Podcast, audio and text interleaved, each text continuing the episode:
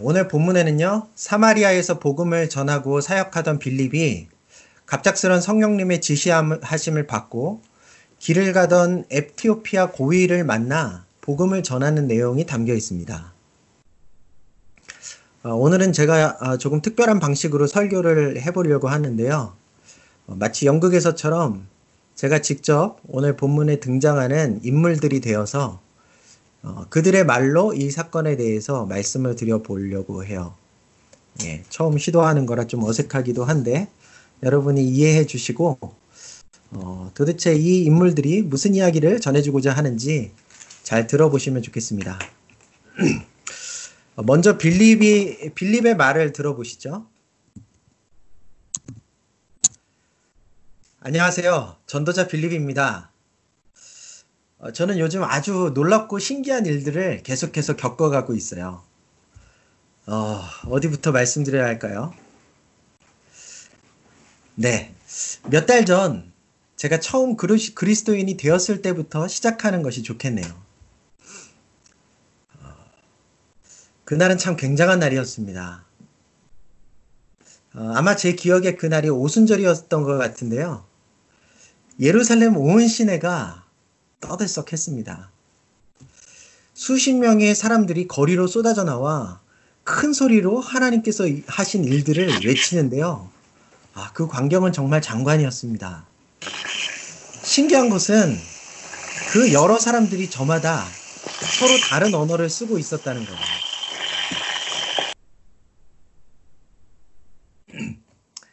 그래서 이 모국어를 잘 모르고 있던 전 세계에서 몰려온 유대인들도 다 그들의 말을 이해할 수 있었습니다. 얼마나 신기한지 모르겠습니다. 그런데 그 중에 핵심 리더였던 베드로 사도가 군중을 향해 십자가에 못 박혀 죽었던 예수라는 분이 바로 그리스도라고 담대하게 어, 선포하는 것이었어요. 그는 예수님께서 3일 만에 어, 부활하시고 하나님 보좌 우편에 오르셔서 성령을 보내주신 것이라고 말했습니다. 저는요, 그 베드로가 구약 성경을 아주 조목조목 언급하면서 예수님을 증언하는 말들 하나하나가 너무 권위있게 느껴졌어요. 그래서 저도 복음을 믿고 예수님의 제자가 되기로 결심했던 것입니다. 수많은 사람들과 함께 세례를 받았을 때 정말 신비하게도 제 안에 성령님께서 찾아오셨어요. 그 후에는요, 그 전에 맛보지 못했던 놀라운 기쁨과 평안이 제 안에 가득했습니다. 마치 이 상태가 영원히 지속되면 좋을 것 같은 그런 생각이 자연히 올라왔어요. 저뿐만 아니라 세례받고 성령님을 경험했던 수많은 형제 자매들이 다 동일하게 이러한 기쁨과 평강을 맛보았다고 저에게 말해 주었고요. 우리는 함께 뜨거운 마음으로 날마다 모여서 기도하고 또 사도들의 가르침을 받아 예수님이 누구신지 더 배워갔습니다. 우리 안에 얼마나 놀라운 사랑의 교제들이 있었는지 모르겠습니다. 그렇게 하루하루가 가면 갈수록 말씀을 묵상하고 기도할 때마다 저는 제 안에서 성령의 임재가 더욱더 강력해진다는 것을 깨달을 수 있었어요.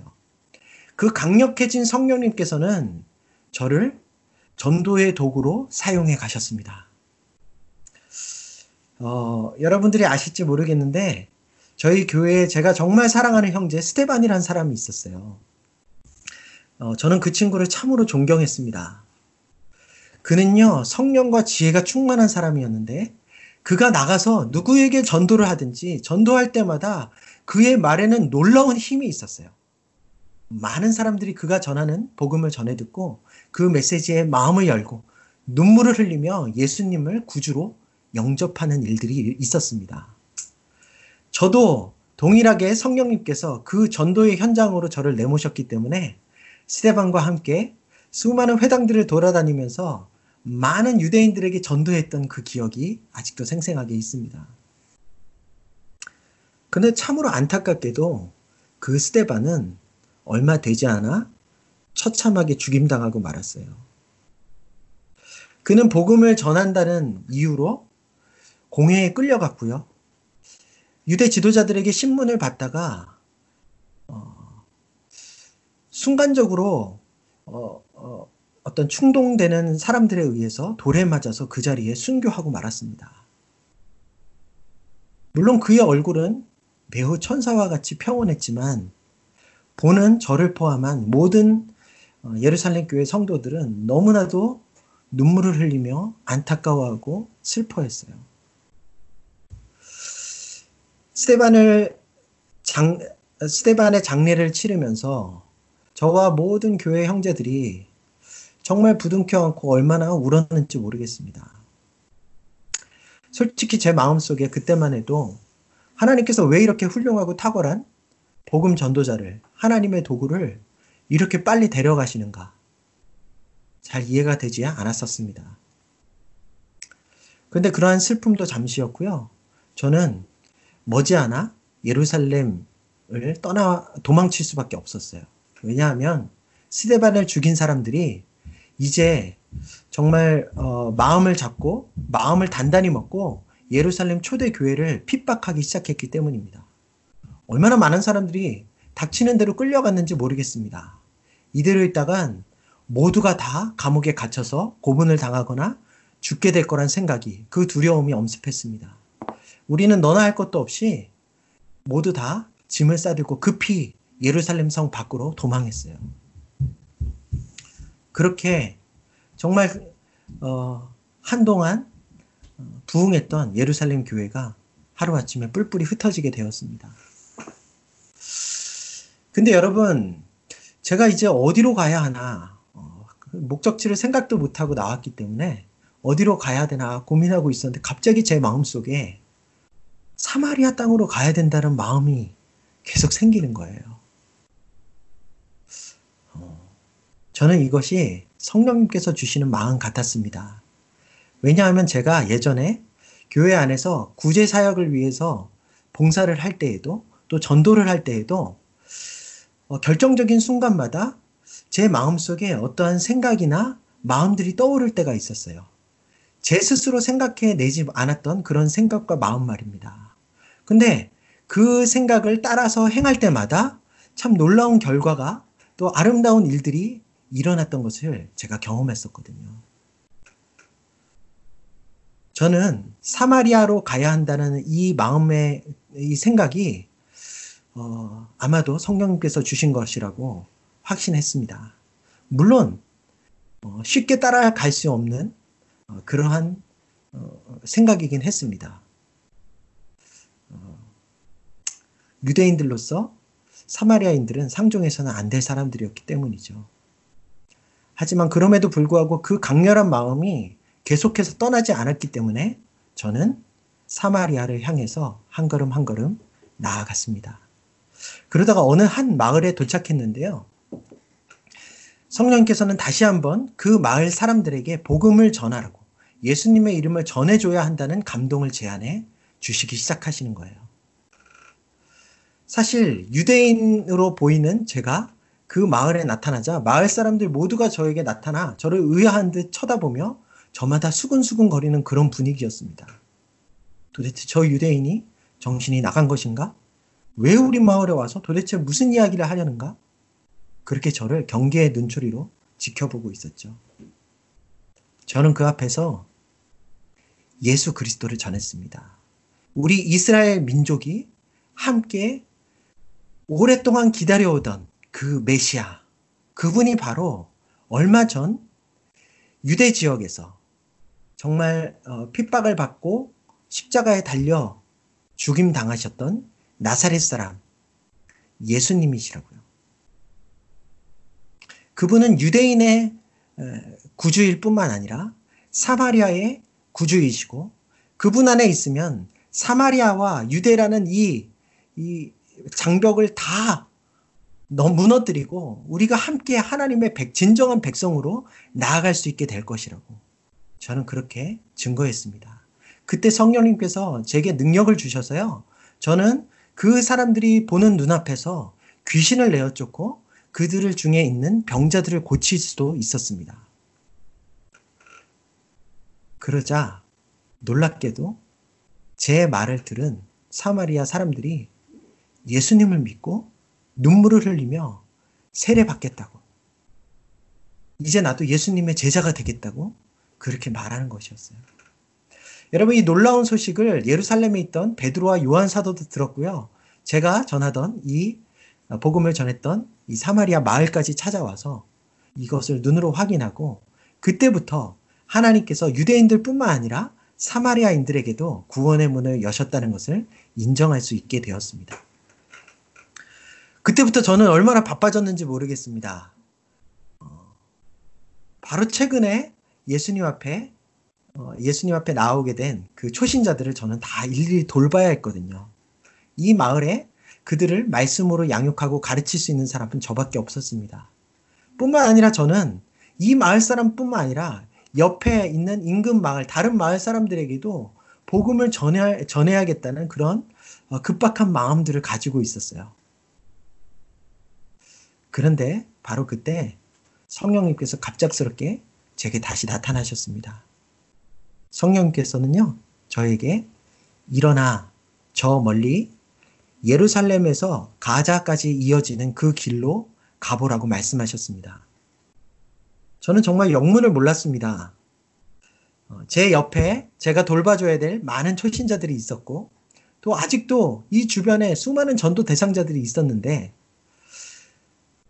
성령님께서 말씀하신 그 길은 광야길이었어요. 거기에 복음을 전할 사람이 있을 것이라고 잘 상상이 되지 않는 곳이었습니다. 그리고 그것은요, 사마리아, 제가 머물고 있던 사마리아에서 아주 먼 그런 길이었어요. 가는 길도 매우 거칠었습니다. 하지만 제 안에 성령님께 대한 신뢰가 있었습니다. 저를 생각도 못했던 사마리아 땅까지 오게 하셔서 놀라운 복음의 문을 여시는 그 일에 어, 주인공으로 사용해 주셨던 그 성령님께서 또 깊은 계획이 있으셔서 저를 부르시는 것이라 믿기로 결정했습니다. 그래서 많은 사람들의 만류를 또 걱정을 뒤로 하고 가사로 내려가는 그 길로 나아갔죠. 도착해서 보니 한 수레가 지나가고 있는 것이 아니겠습니까? 근데 다시 한번 성령님의 강한 감동이 주어졌습니다. 저 수레를 향하여 다가가라. 어, 이 성령님의 음성 자체도 제가 어, 바로 따르기에 쉽지 않은 그러한 어, 명령이었어요. 왜냐하면 제가 멀리서 봐도 그 수레에 탄 사람은 검은색 피부를 가진 사람, 그러니까 다시 말하면 이방인이었죠. 사마리아인들 뿐만 아니라 오히려 이방인들을 더 상종치 못할 사람들로 생각하고 있던 유대인 중에 한 사람이었던 저는 뻔하게 이방인이 타고 있는 저 수레를 향해서 어, 어떻게 가까이 갈 수가 있지? 내가 저 이방인과 말을 섞어도 되는 것인가? 하는 두려움이 잠시 주어졌지만 여기까지 저를 부르신 성령님께 순종해 왔기 때문에 다시 한번 믿음을 가지고 그 말씀에 순종하기로 결정했어요. 그래서 그 수레를 향해서 달려갔습니다. 달려가서 보니 그 수레에 탄 이방인이 한 두루마리를 들고 그 책을 읽고 있었는데요. 그가 읽고 있던 책은 다름 아닌 구약 성경이었습니다. 깜짝 놀랐어요. 아니, 어떻게 이방인이 구약 성경을 들고 어, 이렇게 읽으면서 수레를 타고 갈 수 있을까? 근데 그 순간에 제 마음속에 아 성령님께서 저를 이곳에 보내신 이유가 무엇인가 어, 그러한 깨달음이 주어졌습니다. 그것은 바로 이 성경 말씀을 읽고 있는 이방인에게 복음을 전하라는 것이었죠. 그래서 제가 어, 그 이방인을 향해서 물어보았어요. 이렇게 물어보았습니다. 어, 저 죄송합니다만 제가 한 가지만 물어보겠습니다. 혹시 지금 읽고 있는 책의 내용이 무엇인지 이해하십니까? 그랬더니 그 이방인은 처음 보는 어, 저를 향해서 기다렸다는 듯이 이렇게 대답하는 거였어요. 아, 안 그래도 아무도 이 말씀의 참 본뜻이 무엇인지 제게 알려주지 않아서 제가 이해를 하지 못하고 있었습니다. 좀 알려주시겠습니까? 아, 참 놀랍죠. 그래서 저는 그 수레에 올라타 이방인의 옆에 동석하며 그가 읽는 이사야서를 함께 어, 읽기 시작했어요. 근데 그때 그가 읽고 있던 그 본문이 어, 예수님에 대한 이사야 선지자의 예언이었습니다. 어, 그 구절이 어떤 구절이었냐면요. 음, 그가 도살자에게로 가는 양과 같이 끌려갔고 가는 어, 털 깎는 자 앞에 있는 어린 양이 조용함 같이 그의 입을 열지 아니하였도다. 그가 굴욕을 당했을 때 공정한 재판도 받지 못하였으니 누가 그의 세대를 말하리요 그의 생명이 땅에서 빼앗김이로다. 여러분 근데 놀랍게도요 이 말씀은 제가 지금까지 수많은 어, 초신자들에게 말씀을 가르쳐 주면서 언급했던 예수님에 대한 대표적인 구약의 예언 말씀이었어요. 그러니 저는 그 말씀을 누구보다도 어, 잘 이해하고 있었고 누구에게도 그 말씀을 잘 전할 수 있었습니다. 어, 이 이방인이 여기서 말하는 이 사람이 도대체 누구냐고 저한테 물어보는 것이 아니겠습니까? 그래서 저는 속으로 쾌제를 부르며 하나님께 감사하는 마음으로 그에게 예수 그리스도를 증거해 주었죠. 이 이사야 선지자가 지금 당신이 읽고 있는 이 글에 예언한 이 사람이 바로 유대인의 왕으로 오실 구원자로 오실 메시아시라고. 그분은 유대인의 왕일 뿐만 아니라 온 이방인의 왕이시라고. 이방인 아, 예수님을 믿고 그분의 이름으로 세례를 받는 자마다 하나님의 백성이 된다고 그렇게 말해 주었죠. 사실은 별 이야기가 아닐지 모르겠는데 그 이야기를 듣는데 이바 그 듣고 있던 이방인이 눈물을 뚝뚝 흘리는 거예요. 저는 영문을 잘 몰랐지만 아 성령님께서 이 사람의 마음을 만지시는구나 그렇게 생각하며 계속해서 예수님을 전했습니다. 그 말씀을 전하면서 처음에 만났을 때 정말 근심에 차 있던 것 같은 어두웠던 그의 얼굴빛이 어느덧 환하게 변화가고 그의 입가에 미소가 번지며 그가 어, 눈물을 흘리며 기뻐하는 것을 제가 볼 수 있었어요. 이윽고 지나가다 시내가 차, 나타났을 때 그 이방인은 저에게 세례를 베풀어 달라고 요청을 했고 저는 그에게 기꺼이 세례를 주었습니다. 그 사람도 기뻐했지만 그 모습을 지켜보는 저도 참으로 어, 기쁘고 행복했었어요. 하나님께서 사마리아인들에게 구원의 문을 여시는 그 일에도 저를 사용했지만 또 이 보잘것없는 저를 처음으로 이방인들에게 복음을 전하는 이 놀라운 역사의 현장에 사용하시기 위해 저를 이렇게 이해할 수 없지만 불러주셨다는 것. 갑작스러운 부르심으로 저를 사용하셨다는 것. 그것이 너무나도 감격스러웠습니다. 여러분, 저는요, 이제 또다시 성령님께 붙잡혀서 다른 길을 떠나려고 합니다. 여러분, 성령님의 인도하심을 따라가는 삶은요, 너무나도 재밌고 기쁨이 넘칩니다. 참 모험의 길이고 미지의 삶이지만 놀라운 하나님 나라의 역사와 또 그 풍성한 열매와 보람이 있는 아주 행복하고 영광스러운 삶이에요. 여러분, 여러분도 저처럼 그렇게 하나님을 신뢰하면서 성령님의 음성에 더 귀를 기울여 보셨으면 좋겠어요. 특히 여러분, 조금 머뭇거려지고, 어, 어, 내가 가진 상식이나 관습에 위배되더라도 한번 즉각적으로 순종해 보십시오.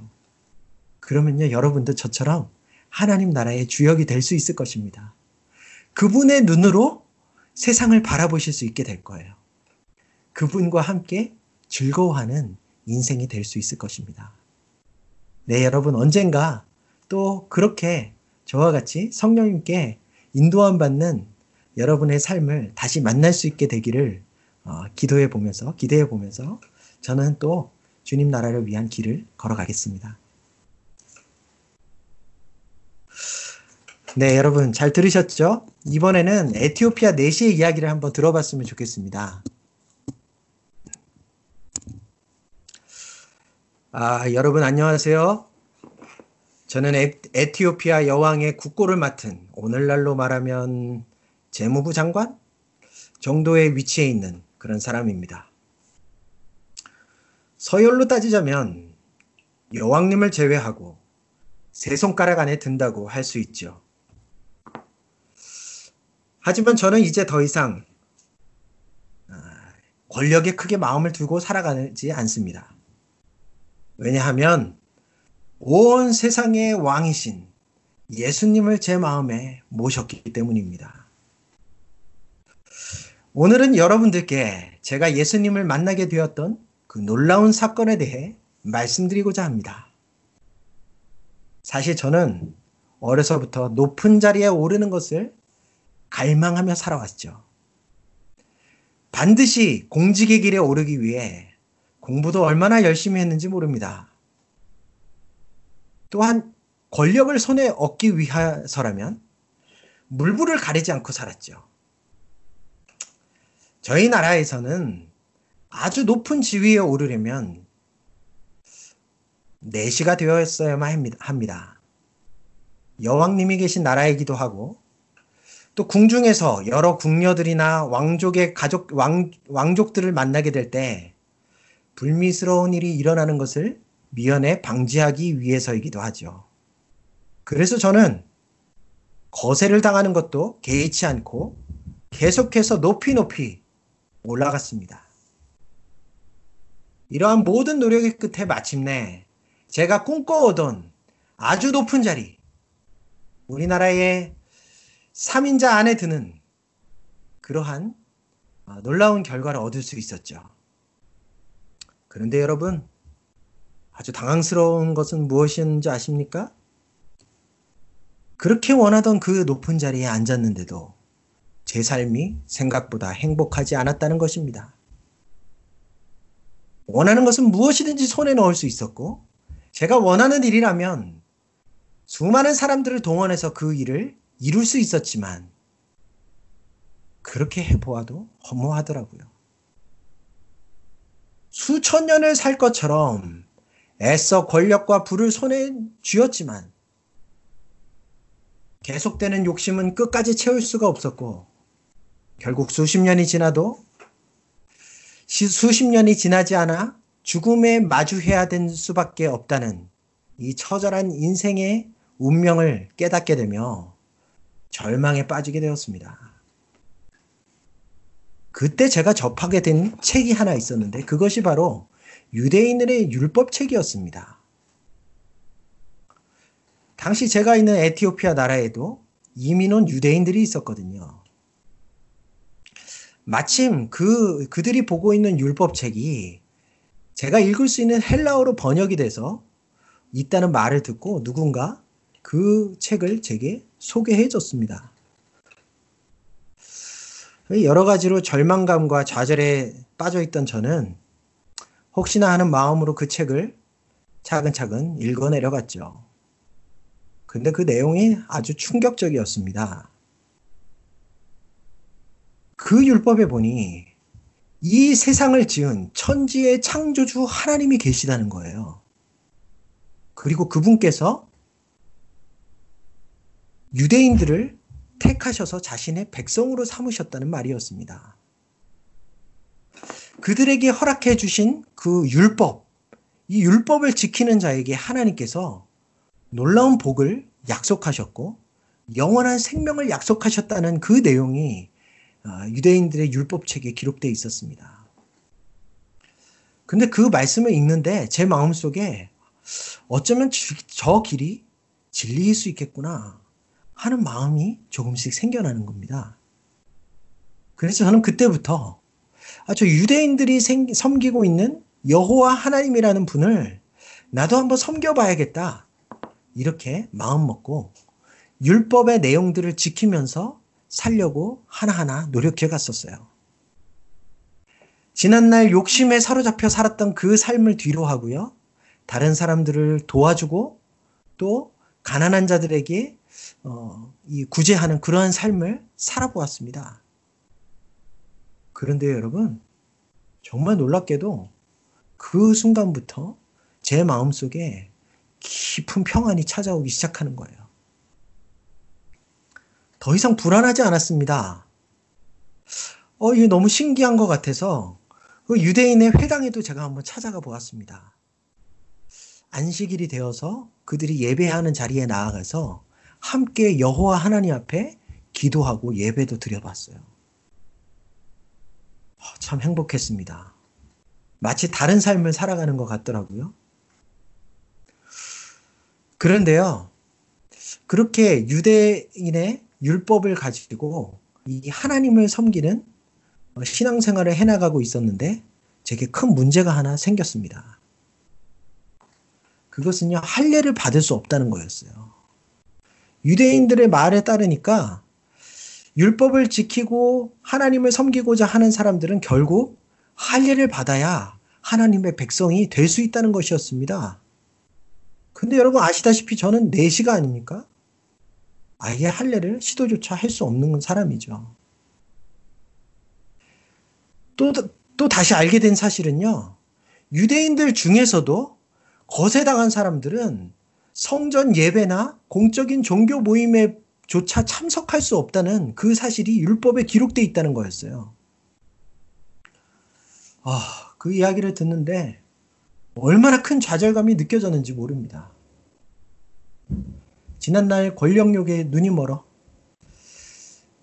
4시가 되기로 결정했던 저의 결정이 얼마나 원망스러웠는지 또 그렇게 고작 신체의 일부분이 좀 하자가 있다고 해서 하나님의 백성답게 그 신앙을 마음껏 누릴 수 없게 하시나 그 하나님이 얼마나 원망스럽던지 참 괴로웠습니다. 그런데요, 여러분, 어, 그 어느 날 회당에 갔다가 우연히 이사라, 이사야라는 선지자의 글을 접하게 됐어요. 한 유대인이 지었, 유대인이 저에게 무슨 말을 해줬냐면 이 책은 율법 책은 아니지만 많은 유대인들이 함께 더부, 율법, 율법과 더불어서 함께 읽고 있는 권위 있는 책이라고 그렇게 말해 주었습니다. 그런데 여러분, 그 책을 통해서 제가 나의 상황에, 그 절망적인 상황에 반드시 필요한 놀라운 은혜의 말씀을 읽게 되었어요. 발견하게 되었습니다. 그 이사야서에 보니까요, 이런 내용이 나와 있는 거예요. 저는 깜짝 놀랐습니다. 여러분 한번 들어보실래요? 여호와께 연합한 이방인은 말하기를 여호와께서 나를 그의 백성 중에서 반드시 갈라내시리라 하지 말며 고자도 말하기를 나는 마른 나무라 하지 말라. 여호와께서 이와 같이 말씀하시기를 나의 안식일을 지키며 내가 기뻐하는 일을 선택하며 나의 언약을 굳게 잡는 고자들에게는 내가 내 집에서 내 성 안에서 아들이나 딸보다 더 나은 기념물과 이름을 그들에게 주며 영원한 이름을 주어 끊어지지 아니하게 할 것이며 또 여호와와 연합하여 그를 섬기며 여호와의 이름을 사랑하며 그의 종이 되며 안식일을 지켜 더럽히지 아니하며 나의 언약을 굳게 지키는 이방인마다 내가 곧 그들을 나의 성산으로 인도하여 기도하는 내 집에서 그들을 기쁘게 할 것이며 그들의 번제와 희생을 나의 재단에서 기꺼이 받게 되리니 이는 내 집은 만민이 기도하는 집이라 일컬음이 될 것임이라. 할렐루야. 여러분, 놀랍지 않으십니까? 유대인이 쓴 글에 이렇게 이방인을 향한 글이, 내용이, 그것도 그냥 이방인이 아니라 내시에 관한 내용이 기록되어 있을 거라고는 꿈에도 생각해 보지 못했거든요. 하나님께서 자신이 선택하신 그 유대 민족 이외에 다른 모든 민족들 가운데서도 당신의 백성들을 기꺼이 부르시겠다고 또 아무리 흠이 있는 사람들도 마다하지 않고 다 받아들여 주신다고 말씀해 놓으셨다는 사실이 그 사실을 듣고 얼마나 마음이 벅차오르고 마치 절망 가운데서 희망의 한 줄기 빛을 발견한 것 같은 기분이 들었는지 모릅니다.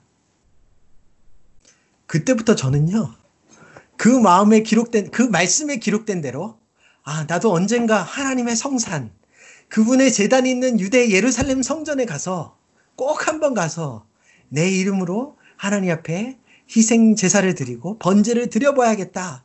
이런 꿈을 가지게 되었어요. 그리고 저는 그 자리에서 이사야서 두루마리를 사왔죠. 시간이 될 때마다 틈틈이 그 책을 읽어갔습니다. 근데 내용은 좀 어렵더라고요. 그래도 계속 읽다 보면 이해가 가는 때, 날이 있을 거라고 생각했습니다. 주변의 유대인들에게 물어보아도 그저 그 책의 내용은 장차 오실 유대인의 메시아 또 유대 왕국의 회복에 대한 예언이라고만 말해줄 뿐 그 구체적인 내용들을 일일이 가르쳐 주지는 못하더라고요. 아, 그렇게 새로운 희망을 가지고 다시 신앙생활을 매진하던 중에 드디어 제게 아주 소중한 기회가 찾아왔습니다. 여왕님께서 제게 특별 포상 휴가를 내려주셨던 거예요. 저는 휴가를 받자마자 고민도 해보지 않고 예루살렘 여행 계획부터 세웠습니다. 꿈에도 그려왔던 그 거룩한 성전에서 내 이름으로 제물을 드리고 예배할 수 있는 기회가 찾아온 것이기 때문이죠. 저는 수레에 올라타 긴 여정을 떠났습니다.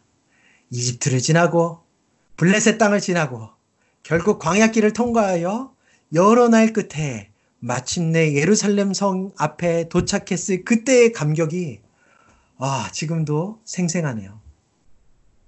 예루살렘 성전은요, 정말 겉보기에도 압도당할 만큼 웅장하고 아름다웠습니다. 하지만 정작 그 성전 안에 들어가 보니 상황은 제가 기도해, 기대했던 것과 너무나 다르더라고요. 저는 성전 안에 위치한 예배 드리는 재단이 있는 곳까지 결코 들어갈 수가 없었습니다. 성전 맨 바깥 문을 통해서 이방인의 뜰이라고 되어 있는 넓은 마당을 밟아볼 수는 있었지만 거기까지가 전부였어요. 거룩한 재단이 있는 곳은 유대인들만 들어갈 수 있다고 하더라고요. 저는 이사야서에 쓰인 내용만 믿고 멀리 예루살렘까지 어렵게 찾아갔던 것인데 정작 그곳에서 신앙생활하고 있던 유대인들은 오래된 율법의 내용만을 받아들이며 갖가지 이유로 예배 참석자들을 배척하고 이방인들의 출입을 자제하고 제한시키고 있었던 겁니다.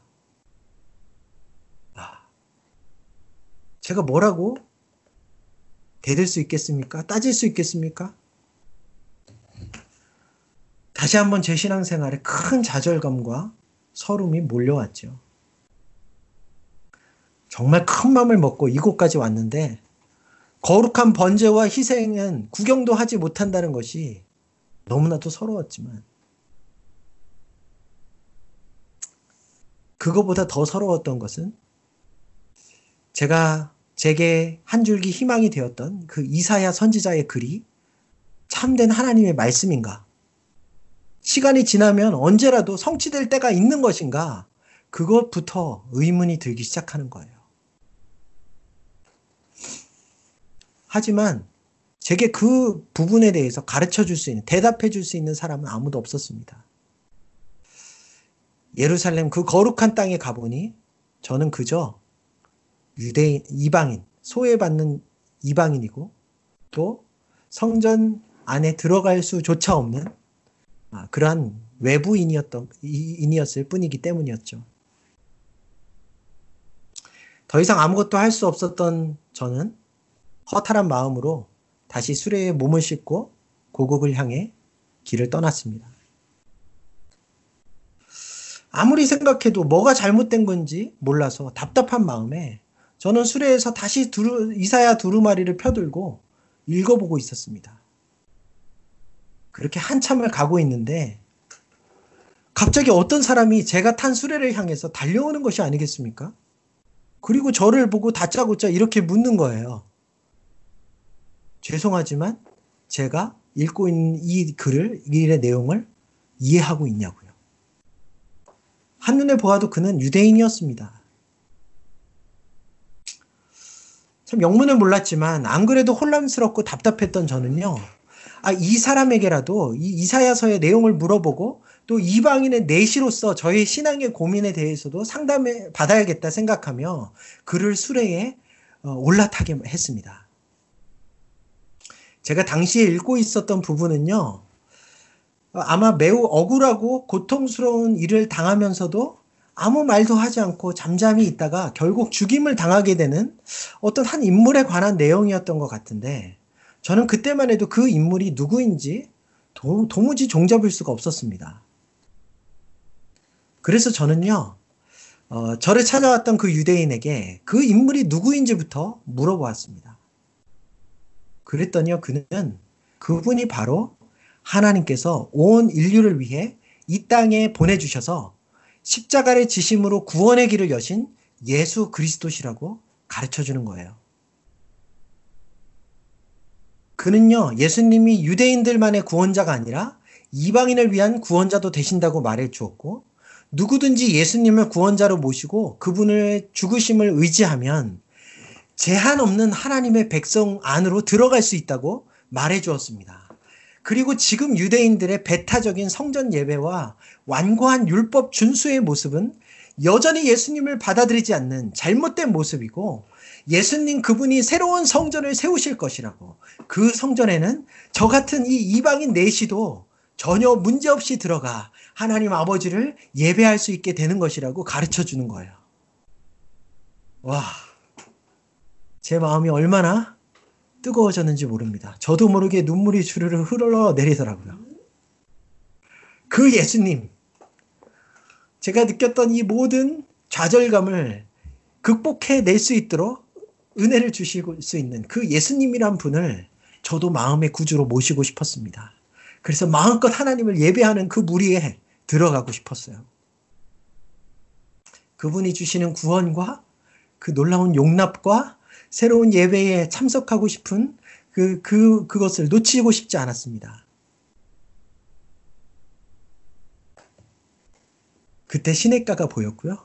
저는 수레를 멈춰 세우고 세례를 좀 달라고 제가 예수님의 이름으로 세례 받고 싶다고 부탁드렸죠. 그는 흔쾌히 저와 함께 시냇가로 내려가 저에게 세례를 주었습니다. 세례를 받을 때요, 제 마음속에 무언가 알 수 없는 그 따뜻함이 어, 와서 가득 차는 것을 느꼈어요. 저에게 세례를 주었던 그 유대인은요, 그것이 바로 성령님이 함께 하시는 증거라고 말해 주었습니다. 그리고 앞으로 그 성령님께서 저의 신앙을 이끌어 주시고 도와주실 거라고 가르쳐 줬어요. 너무나 기뻤습니다. 저는 이제 더 이상 거부당한 저주스러운 존재가 아니라 하나님 나라의 당당한 백성이 된 것이었죠. 여러분 그 후에 에티오피아로 돌아와서 신앙생활을 할 때 성령님께서 저에게 이사야서를 더 어, 깊이 깨닫게 해주시는 시간들이 있었고요. 어느 순간부턴가 제 마음속에 전도해야 된다는 마음을 주시기 시작하셨습니다. 그래서 저는 에티오피아 여러 관료들에게 또 백성들에게 만나는 사람들마다 날마다 창조주 하나님의 아들 예수님에 대해 전하는 삶을 이제껏 살아오고 있습니다. 여러분, 하나님은 정말 좋은 분이세요. 하나님께서는요, 소외당하고 낙심 가운데 있는 모든 사람들에게 찾아와 주십니다. 심지어 전혀 한 번도 만나보지 못한 그러한 사람들도 제게 보내주시면서 말이죠. 세상 모두가 저와 같이 예수님을 구주로 삼고 하나님의 놀라운 자녀가 될 수 있기를 바래요. 저는 앞으로도 그 삶을 계속해서 살아갈 것이고요. 또 많은 사람들이 그러한 삶에 동참할 수 있도록 그분의 이름을 증거하는 삶을 살아갈 것입니다.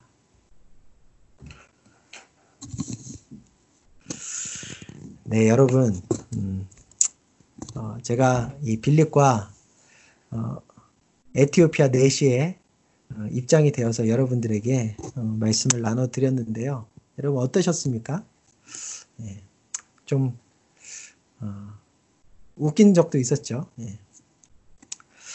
여러분 제가 마지막으로 드리고 싶은 말씀이 하나 있는데요. 어, 이 본문은 저에게 아주 특별한 본문입니다. 예, 아시는 분도 아시겠지만 어, 제가 지금부터 딱 2년 전, 어, 꼭 2년 전이에요. 2018년 6월 아마 셋째 주였던 것 같은데 제가 스코틀랜드 아버딘에 살고 있을 때 전화를 전화로 부탁을 받고 뉴캐스 드림의 교회에 초빙되어 설교를 할 기회가 있었는데 그때 전했던 본문이, 본문이 바로 이 본문이었기 때문입니다. 딱 2년이 지났습니다.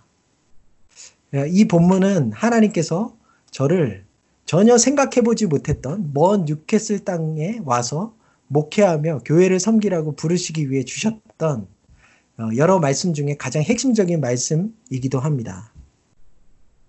특히 이 에티오피아 내시의 안타까운 물음, 가르쳐 주는 이가 없는데 어찌 깨달으리요? 라는 이 물음은요, 목회자 없이 그 당시에 모여서 생활, 신앙생활 하고 있던 뉴캐슬 드림의 교회 얼마 되지 않는 성도들의 간절한 외침으로 들려왔어요. 사실 그 당시 저의 여러 가지 여건상 뉴캐슬로 갑자기 떠나 와서 목회자가 된다는 것이 어, 여러모로 엄두가 나지 않는 그러한 일이었지만 저 역시 지금까지 때마다 주어지는 성령님의 이끄심에 순종할 때 하나님께서 큰 기쁨과 하나님 나라 놀라운 역사를 경험하게 하셨기 때문에 결국 아내와 상의하고 모든 문제를 뒤로 하고 뉴캐슬로 오기로 결정했습니다. 예, 뭐 그 이후의 일들은 여러분들이 다 아시는 내용이니까 더, 더 이상 자세히 말씀드리지는 않겠습니다.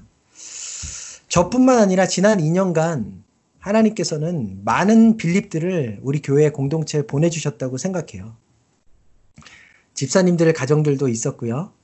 또 성령 충만한 청년들을 통해서도 하나님께서는 뉴캐슬 드림의 교회 안에 새로운 일들을 행하셨죠. 수많은 영혼들에게 복음을 전하게 하셨고 그들의 영혼을 살리게 하셨습니다. 제가 오늘 말씀을 준비하면서 주님께 이렇게 물었어요. 주님, 2년 전에 전했던 똑같은 말씀을 전해야 하는데, 2년이 지난 지금, 이때에는 제가 무슨 메시지를 어, 우리 성도들에게 전해야 할까요? 그때 하나님께서 저에게 주시는 감동이 있었습니다. 무엇이냐면, 이제 드림의 교회 모든 성도들을 빌립으로 세우라 라는 메시지였어요. 2년 전 제가 빌립의 역할을 아, 드림의 교회에서 어, 했다면 또 몇몇 분들이 주님의 보내심을 받아 우리의 교회를 아름답게 섬겨 주셨다면 이제 여러분들 모두가 빌립이 되셨으면 좋겠습니다. 에티오피아 내시도 빌립을 만난 이후에 빌립과 똑같은 생을 살았어요. 여러분 어, 놀랍게도 에티오피아는요, 세계에서 기독교를 가장 먼저 국교로 받아들인 나라라고 합니다. 특히 에티오피아에서 가장 큰 기독교 교파가 에티오피아 정교회인데요. 어, 그 에티오피아 정교회에 지금 현재도 4천만 명이 넘는 5천만 명 가까운 그런 기독교인들이 어, 있다고 합니다. 전승에 따르면 이 에티오피아 정교회의 기원이 1세기까지 거슬러 올라가 바로 오늘 본문에 기록된 이 빌립과 에티오피아 네시와의 만남의 결과로 형성되었다고 전해지고 있습니다. 그러니 여러분 자신의 나라로 돌아간 오늘 본문의 네시 고관이 성령에 이끌려 자신에게 복음을 전해줬던 처음 만났던 이 빌립처럼 자신도 이후에 성령님의 이끄심을 따라 자기 나라의 뭐 많은 사람들에게 특히 왕실과 권력의 위치에 있는 사람들에게 복음을 전했을 거라고 어렵지 않게 추측할 수 있겠죠. 그렇지 않고 어떻게 에티오피아가 전 세계에서 가장 먼저 기독교를 국교로 승인할 수 있었겠습니까? 오늘날 아프리카의 수많은 나라들이 무슬림화 되어 가고 있습니다. 다수가 이슬람교를 섬기고 있어요. 하지만 여전히 에티오피아는 다수의 국민들이 기독교인입니다.